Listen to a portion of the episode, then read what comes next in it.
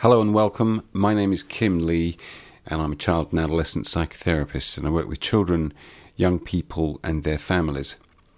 I've been doing this work since about the mid 70s, and during that time, I've seen a very wide range of difficulties in paediatric mental health, and of course, the many difficulties that families find themselves in, and the ways in which their situations impact upon children. Having seen so many children and young people over four decades, two things stand out. The first of these is that although I've seen some very common types of difficulties, and whether they're relational, emotional, or behavioral, or those which are concerned with developmental disorders and mental illness, these are seldom understood by the people around them and the people who observe them. And often, what I find is that others focus simply upon the behaviours exhibited and then see those as the problem which needs to be treated. This isn't to say that the symptoms are not a problem, um, and of course they do require attention, but for me, this is a starting point for inquiry. And the second thing is this no two patients have ever been alike in my experience. And I mean by this that the ways that patients have arrived at the difficulties that they have are always unique to them and their families. And more importantly, we have, as clinicians, to constantly pay attention to the context. And that means looking at the far bigger picture so that we can intelligently inform our interventions and any subsequent guidance. And for this reason, I'm particularly keen to understand the individual development of each child or young person who I receive for treatment.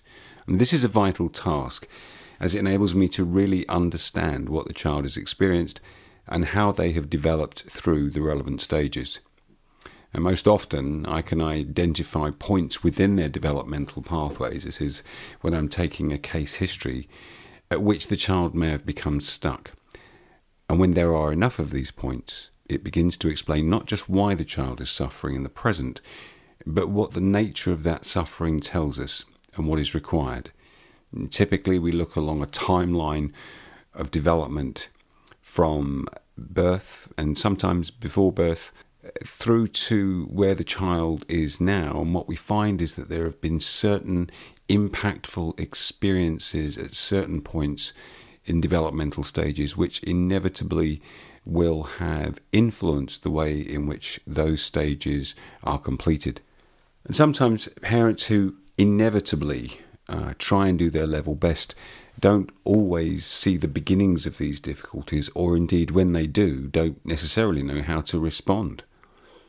And sometimes the well worn phrase of, well, they will grow out of it, serves as a reassuring idea, but in truth, children often grow into problems rather than out of them, and then they can become worse. And for this reason, children might develop an evolving difficulty which comes to life perhaps because of certain life triggers, changing schools, change in family circumstances, or other factors. And these then begin to reveal the psychological vulnerability which has been present but has perhaps been undetected for a long time.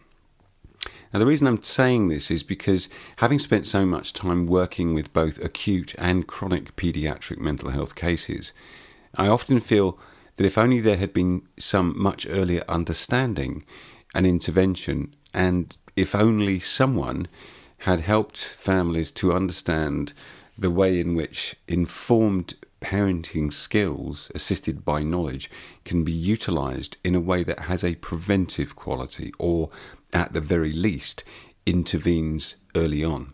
Now, this series of podcasts really aims to do just this by offering informed understanding and education in the development of children from birth through to adolescence, examining particular difficulties which may arise at any stage.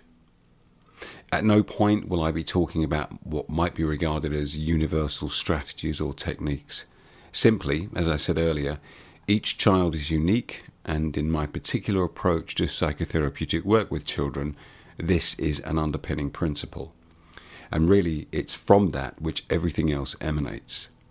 As I said, I believe that symptoms are a communication which, although problematic, and often distressing are not the problem. Behavioral approaches like cognitive behavioral therapy are largely superficial for children and young people, and although they're often recommended, they seldom initiate lasting change, and it takes time to grow a complex emotional and psychological difficulty.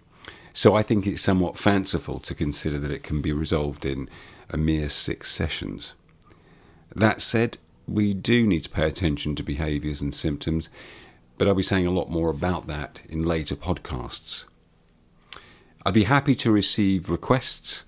Uh, these can be about particular topics, although, as I'm sure you'll appreciate, creating individual podcasts for given requests could be a bit tricky.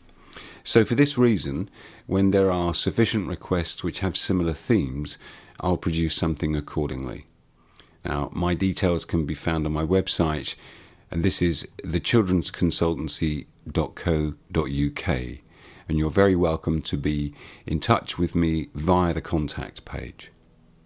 Now, the first two podcasts are going to attend to our current experience of COVID 19, its effects upon us individually as parents, and the way in which this impacts upon our parenting. Now, I've developed a model which is underpinned by neuroscientific thinking in order to help us to manage what we're experiencing in the present. And this is vital. Anxiety, stress, depression, and other psycho emotional states communicate themselves non verbally to children who in turn absorb and internalize them. So, in a sense, what I'm trying to do is to help you through this model to understand and manage your internal experience in a way which brings you influence and benefit in your behavior. The model, rather aptly, is called Soothe. So, thank you for joining me, and I look forward to welcoming you to the next podcast in which I'll explain the structure of the Soothe technique and its relationship to emotional states. And in the third episode, we will be doing the technique together.